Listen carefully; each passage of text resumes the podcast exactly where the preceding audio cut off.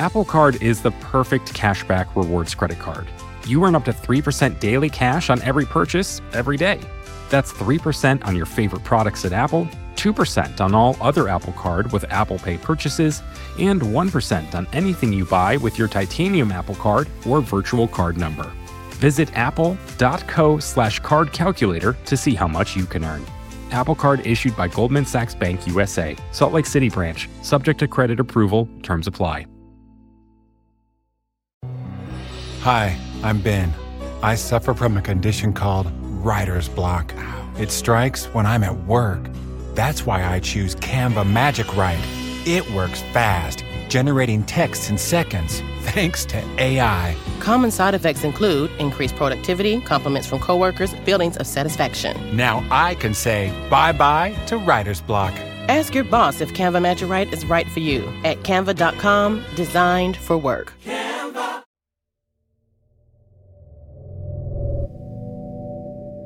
So I'd gone to bed in my flat in southeast London. I was um, lying on my side on a, a low platform bed, and a man, a giant man, hunched over, wearing this kind of long black hooded cloak, came into my bedroom. I double locked the front door, so this was really scary. I thought someone had broken in. He floated towards me. He didn't have a face, but I felt like he had a face. I felt like there was a kind of a green glow coming out of the face, and he had these kind of horrible teeth, which I couldn't see. He didn't have a face, but I felt like they were there. He walked slowly towards the bed, almost kind of hovering. I was trying desperately to roll over, to escape, to hit him, to attack him, and I couldn't do it. And after a couple of seconds, he leaned right over the bed and screamed in my ear this kind of deep, guttural noise.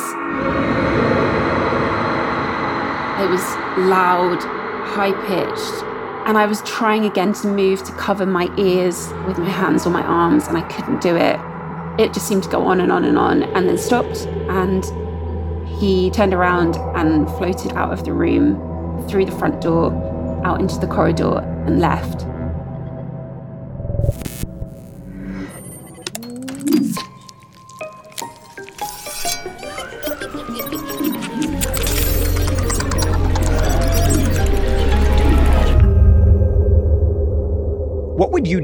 If you saw a ghost? When Sarah Cox saw that strange, faceless man hover up to her bed two years ago, she knew exactly who to call. I was trying at the time to remember all the details because I wanted to tell Chris about the experience. She knew she had to tell Chris French, professional TV ghost doubter. Well, that's right. I mean, I, I for my sins, I've have worked on some truly dreadful TV programs, but they're great fun to do. One of those shows was Haunted Homes. Tonight on Haunted Homes, we visit a house in Wolverhampton whose inhabitants claim to be terrified of spirits that haunt the corridors. Chris was the resident skeptic. We did one program which was in a radio station. Any spirit people? Any spirit children? One of the things that people had reported hearing for a very long time was some kind of ghostly sneeze. Oh my. Okay, we thought we. Just heard like a sneeze noise. Somebody went, Achoo. We've got it all on film. You could actually hear this kind of sound. It doesn't sound like much, but that sound right there, that's the sneeze they recorded. The people making the program were very intrigued by this and kind of confronted me the next morning with this recording. But I made the point that, you know, yes, okay, it might be the sound of a sneeze, but it could be 101 other things. The next night, Chris's co host had a strange look on his face, and he was pointing at the wall. I thought, well, what's, what's this? Is it going to be ectoplasmic snot? What's it going to be? uh, it was an automatic air freshener. so, you know, we, we, we hung around for a couple of minutes, and sure enough, that was the noise it made. That's what we'd recorded. Unfortunately, when they edited the program together, They did have time to make quite a lot of having recorded this ghostly sneeze, but they didn't have space to fit our explanation in, so the viewers would never know that we knew what was causing that noise. This week on Unexplainable, we've got enough space for the air freshener and some big questions, too. Like, why do people think they see ghosts? And how should they deal with the experience? Chris thinks a lot about these questions because he isn't just a TV ghost skeptic. I'm a professor emeritus in the psychology department at Goldsmiths, University of London. And he's essentially dedicated his career to understanding why people see ghosts, even though he doesn't necessarily think they're real. I personally don't think they are, but uh, a very important part of being a skeptic, for me at least, is to always be open to the possibility that you might be wrong. So, why would Chris study something if he doesn't think it's real? The main reason is because so many people do believe in ghosts. I mean, survey after survey shows very high levels of belief. If psychology's got nothing to say about that, it's missing out on a big part of human experience. There's a really interesting area there to explore. If there are no such thing as ghosts and spirits and so on, why do so many people believe in them? And why do a fairly sizable minority claim to have had personal, direct experience of them? Psychology doesn't have perfect answers to these questions, but it can help begin to make sense of them. It starts by taking these experiences seriously. I think these experiences do need to be taken seriously. I mean, most of the time when people think they've had some kind of ghostly encounter, they're not lying, they're not making it up, they're not suffering from any kind of serious psychopathology. They've just had a weird experience that they personally can't make sense of. And when we talk about seeing ghosts, what are we talking about exactly? I think it's important to maybe get away from that notion of seeing ghosts. Mm, okay. When we talk about ghosts, it tends to summon up an image of a kind of translucent figure coming through the wall, but it's other, often much more subtle cues that they're picking up on. Things like a very strong sense of presence, feeling as if there's someone in the room watching you, a smell of perfume or tobacco, a whole range of other quite subtle sensations, but things that people can't explain. So, how should we wrap our heads around all these things that people can't explain? I think you can divide it into two very broad categories. Okay. You have misinterpretations of things that are happening out in the real world, and another general category where people really are experiencing weird stuff. Okay, let, let, let's save the weird stuff for a bit. Yeah. Let's just start with the misinterpretations. What, what does that mean? How do those work? The two single most important psychological factors that I would point to would be on the one hand, context, and on the other hand, prior belief. Mm-hmm. If you think about context, if you're being shown around some kind of old building and then somebody says, oh, this room's supposed to be haunted, just hearing that changes your mental set so that when you go in there, Mhm. then every little creak, every little change in temperature, you notice, you pay more attention to. And I think, you know, we, I think we all tend to do that. Is this kind of what happened on your show a lot of the time? Like assuming an air freshener is a sneezing ghost because of all the context and expectation? Absolutely. They kind of realized quite early on that it was a good idea to get the skeptic out of the way because the atmosphere just didn't build up. So Hmm. in the first few programs we did, you know, I would be in the room with people and there'd be some kind of noise and somebody said, "Oh, what was that?" I can hear noises like chairs scraping, doors going. And you know, if the skeptic says, "Oh, it's just the central heating cooling down," you know, it completely dampens the atmosphere. Uh-huh. Whereas in contrast, our psychic was very good at ramping up the atmosphere. So in the same kind of context, if someone said, "Oh, what was that?" you know, she'd say, "Oh, yeah, I, I I heard that as well." Did you move this pillow? This is really getting weird now. And look over in the corner there. Can you see some strange lights? Look in that corner. Something, something unusual in that corner. To me, it looks misty. They would end up really genuinely terrified. So what they decided to do was to get rid of me. They stuck me in a Winnebago. I used to have to watch everything on these kind of uh, remote cameras, just the screens in front of me. And when you talk about all these misinterpretations based on context, are these just our brains wanting to find patterns out there? That's a very important aspect of it. I think a lot of these kinds of experiences that people report are down to the way our brains wired as a result of our evolutionary history. for much of that time, we lived in a very, very threatening environment. You know, your, your life really was at risk from predators. Mhm. So we've got this bias to assume there is something out there. So that explanation, the hardwired bias, that helps explain the first broad category you laid out of misinterpretations. But what about that story from Sarah we heard at the top? It really felt like there was this huge, horrible, ugly, looming character over my bed. And I did genuinely think that I was at risk of my life, that someone had broken into my house and I couldn't move. That doesn't sound like she was confusing an air freshener for a ghost sneeze. It sounds like something really strange was happening. Uh, it certainly does. I, I know, I know Sarah's story, and uh, it's a very, very creepy story. Yeah. I very strongly suspect that what we're dealing with there is something called sleep paralysis. It's uh, relatively common. It's when you're half awake, half asleep, and you realize that you can't move. So it's a temporary period of paralysis. But it can be associated in a smaller percentage of cases with terrifying visual and auditory hallucinations that cover a very wide range of things. It feels as real as an objective perception of something out there in the real world. And and do we know what causes it? We do in general terms, yeah. If you go through the kind of a normal night's sleep, you'll go through different stages, then you come back up, and then you go into what's called REM sleep. And this is the phase of sleep that is typically associated with vivid dreams. And when you're in this state, the muscles of your body are actually paralyzed, presumably to stop you acting out the action of the dream. Mm-hmm. In an episode of sleep paralysis, it's as though your brain wakes up, but your body doesn't. You can see you're still in your bedroom, but you might have all this weird dream mentation and imagery coming through into normal waking consciousness. So you've got a kind of hybrid state, and it can be, as we've seen, absolutely terrifying.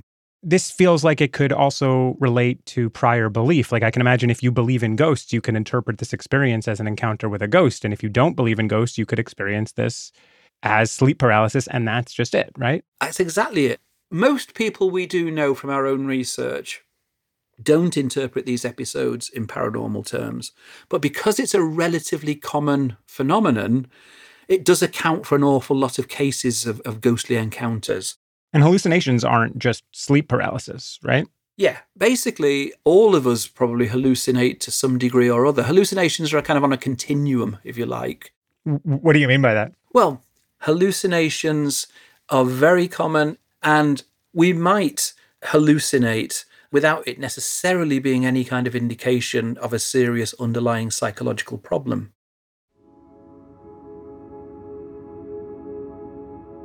Is that to say that some people might just regularly hallucinate without necessarily having a major underlying psychological issue? Well, they do. And even there, there's a kind of continuum. So some people hardly ever have any of these kind of anomalous experiences.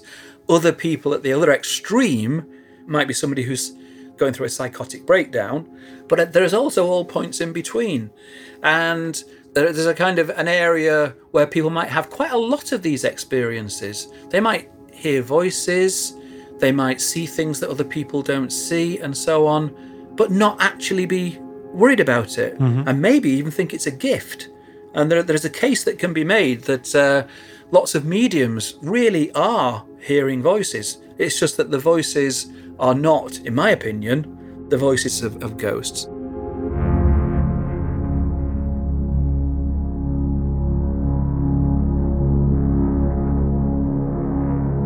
If a lot of people hear voices in their heads while also not necessarily going through a psychotic breakdown, how should they deal with experiencing things that aren't there? That's coming up after the break. Apple Card is the perfect cashback rewards credit card. You earn up to 3% daily cash on every purchase every day. That's 3% on your favorite products at Apple, 2% on all other Apple Card with Apple Pay purchases, and 1% on anything you buy with your titanium Apple Card or virtual card number. Visit apple.co slash card calculator to see how much you can earn. Apple Card issued by Goldman Sachs Bank USA, Salt Lake City branch, subject to credit approval, terms apply. Support for the show comes from ZocDoc. When was the last time you got a physical? I know it's probably stressing you out just to hear that question. You know you need to get one, but where do you find a doctor who even does a physical? And how do you know if they take your insurance? And aren't most doctors booked up like months in advance? It can seem intimidating, but the answers to those questions are easier than you think. ZocDoc is a free app and website where you can search and compare highly rated in network doctors near you and instantly book appointments with them online. You can search by location, availability, and insurance. You can look through tens of thousands of doctors, all with patient reviews, so you can get a clear sense of who's going to be taking care of your health. And once you find the doctor you want, you can book them right in the app. No waiting on hold to get through to a receptionist. You can go to ZocDoc.com slash unexplainable and download the ZocDoc app for free. Then you can find and book a top-rated doctor today. That's ZocDoc.com slash unexplainable. ZocDoc.com slash unexplainable.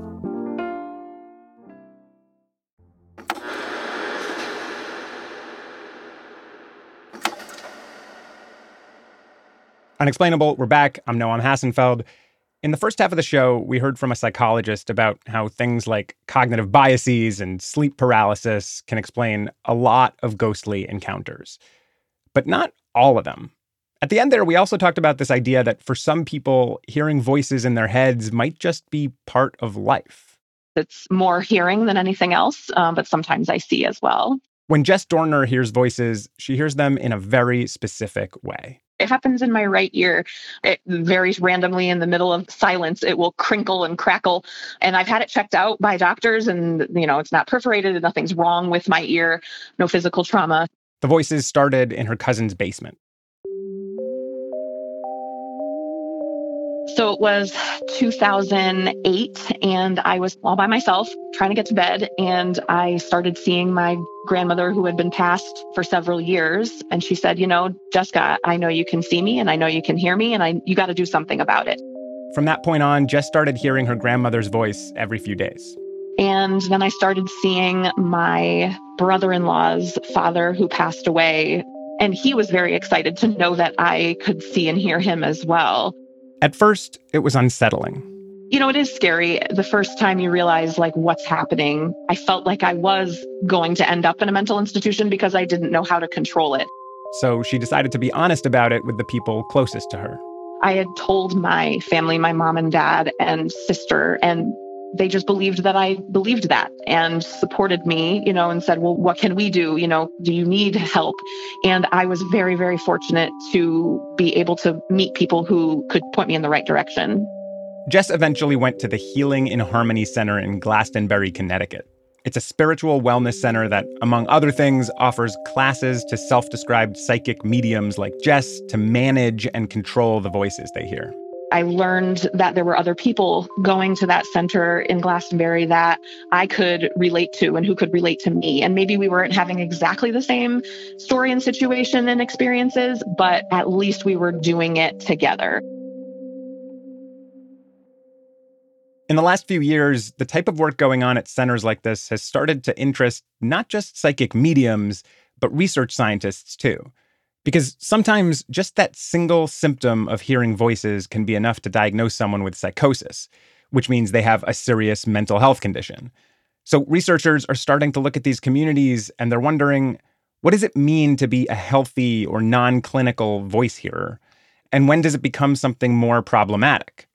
At this point, these questions are far from answered. I've heard psychiatrists sort of speculate that there are a lot of people just sort of walking around probably experiencing hallucinations uh, just as part of their day to day life. But since they've found ways to get by, we would never know.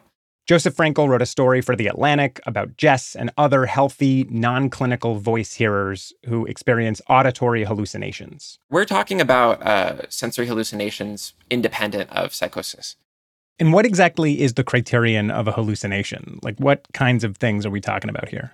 I think we experience things all the time in our lives that we might not think of as hallucinations, but you know, really do sort of meet the criteria. I think the best example I've been given is uh, the phantom phone vibration. You know, when you're just sort of mm. sitting at your desk and uh, you feel like someone's texting you, and you, yeah, yeah, you you feel like it's in your pocket, and then maybe your phone isn't even in your pocket. Exactly, that is technically hallucination. Yeah, we were talking about this sort of continuum of hallucinations in the first half of the show.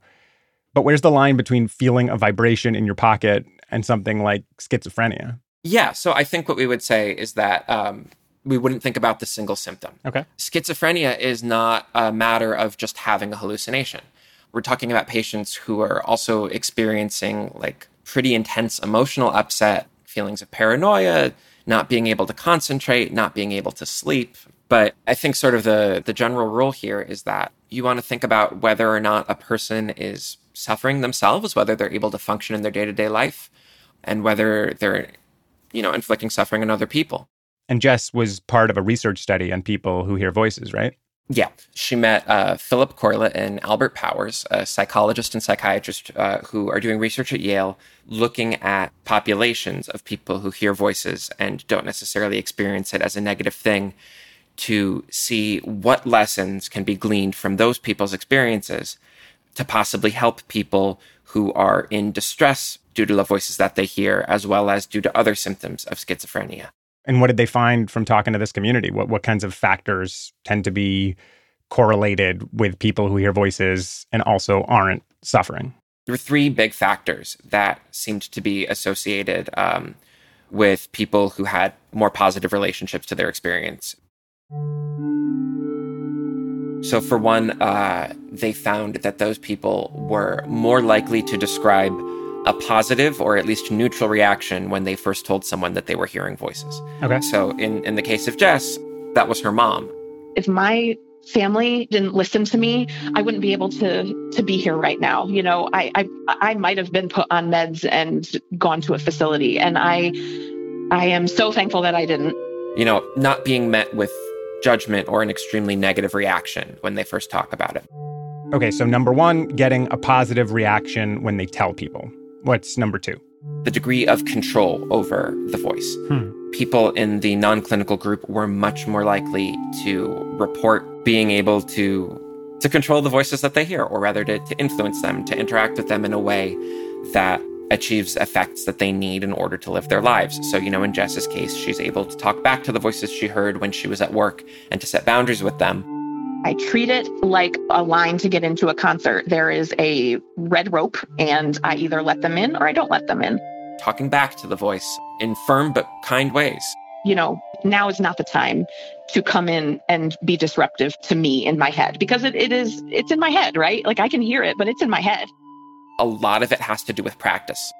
Once you get it and you figure out your routine, it's just a matter of building those skills, basically. And that's what I did for the last five, six years that I've been honing in on it.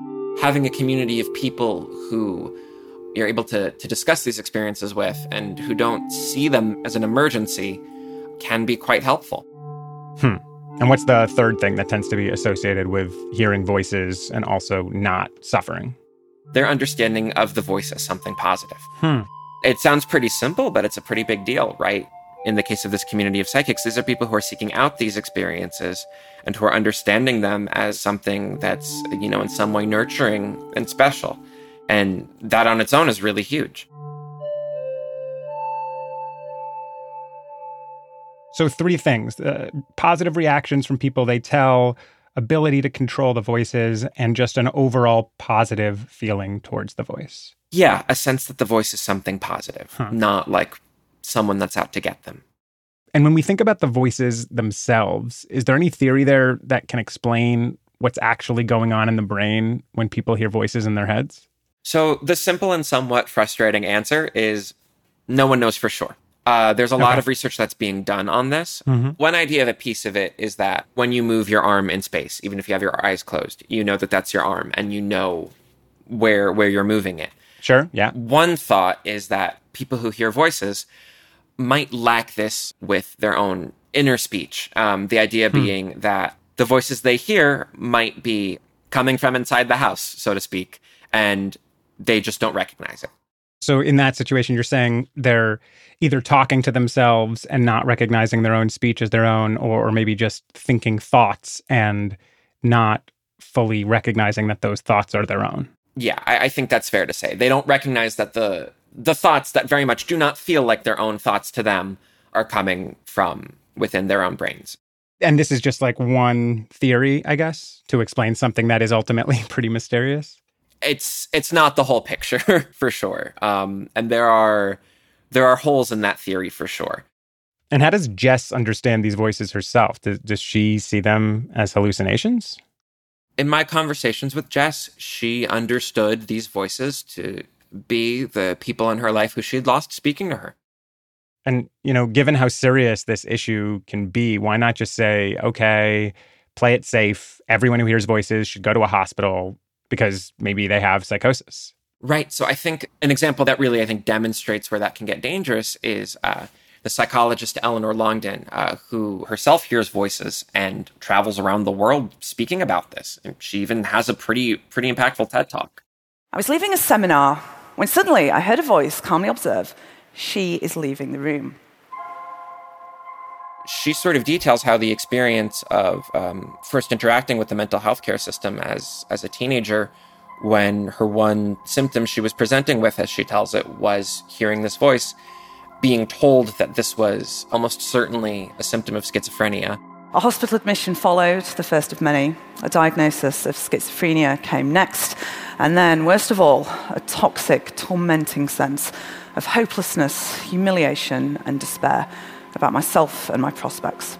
Being made to understand that her life was going to be very limited because of it that actually made her experience of the voice much more negative. Uh, and the voice would say things that were, were pretty cruel to her, as she tells it.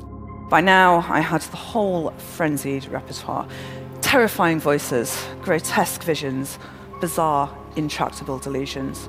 And I've been told by my psychiatrist, Eleanor, you'd be better off with cancer because cancer is easier to cure than schizophrenia. It was the experience of learning to reframe the voice and learning how to engage with it that uh, got her to a, to a pretty great place now, where she was able to complete her work uh, in a PhD program and sort of travel the world doing this advocacy. I would set boundaries for the voices and try to interact with them in a way that was assertive yet respectful, establishing a slow process of communication and collaboration in which we could learn to work together and support one another.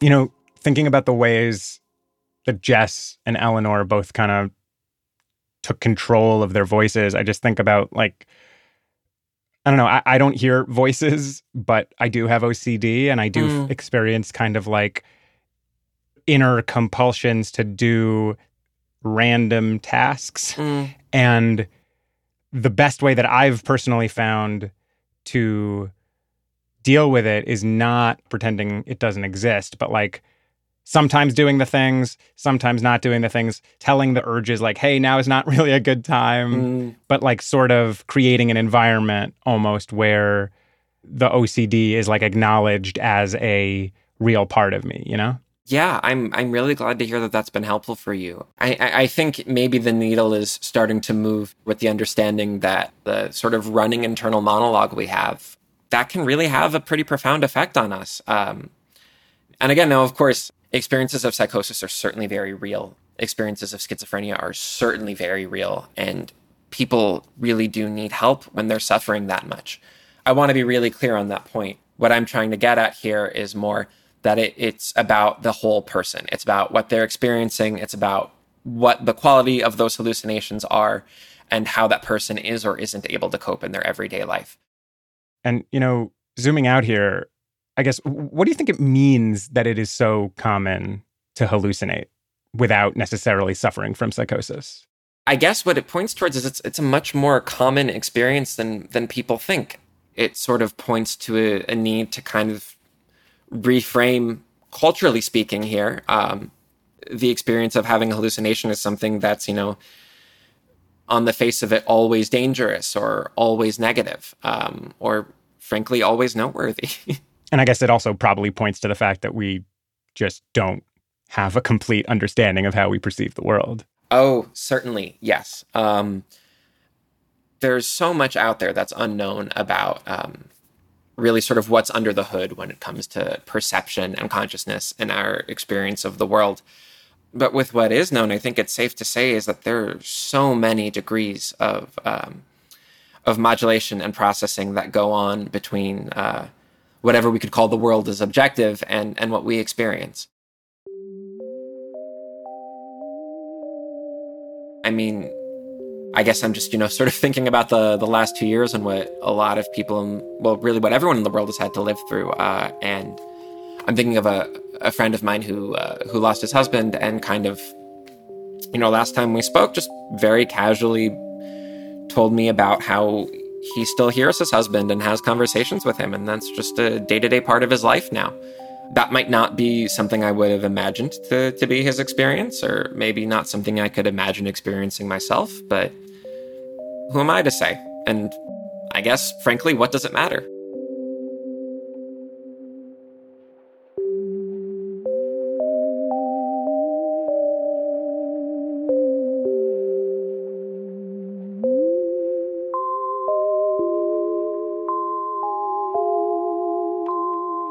If you or someone you know needs help dealing with a mental health issue, the National Substance Abuse and Mental Health Services Administration has free confidential resources available 24 7 at 1 800 662 HELP.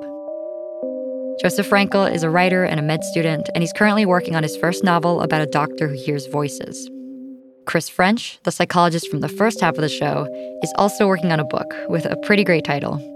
It's called The Science of Weird Sh- this episode was produced and scored by Noam Hassenfeld. There was editing from Meredith Hodnot, Brian Resnick, and Jillian Weinberger. Mixing and sound design from Christian Ayala, and fact checking from me, Manding Nguyen. Byrd Pinkerton is back underwater for next week. Lauren Katz heads up our newsletter, and Liz Kelly Nelson is the VP of Vox Audio. You can sign up for our newsletter or read our show transcripts or read our articles at vox.com slash unexplainable. Unexplainable is part of the Vox Media Podcast Network, and we'll be back next Wednesday. We hope you have a happy and spooky Halloween.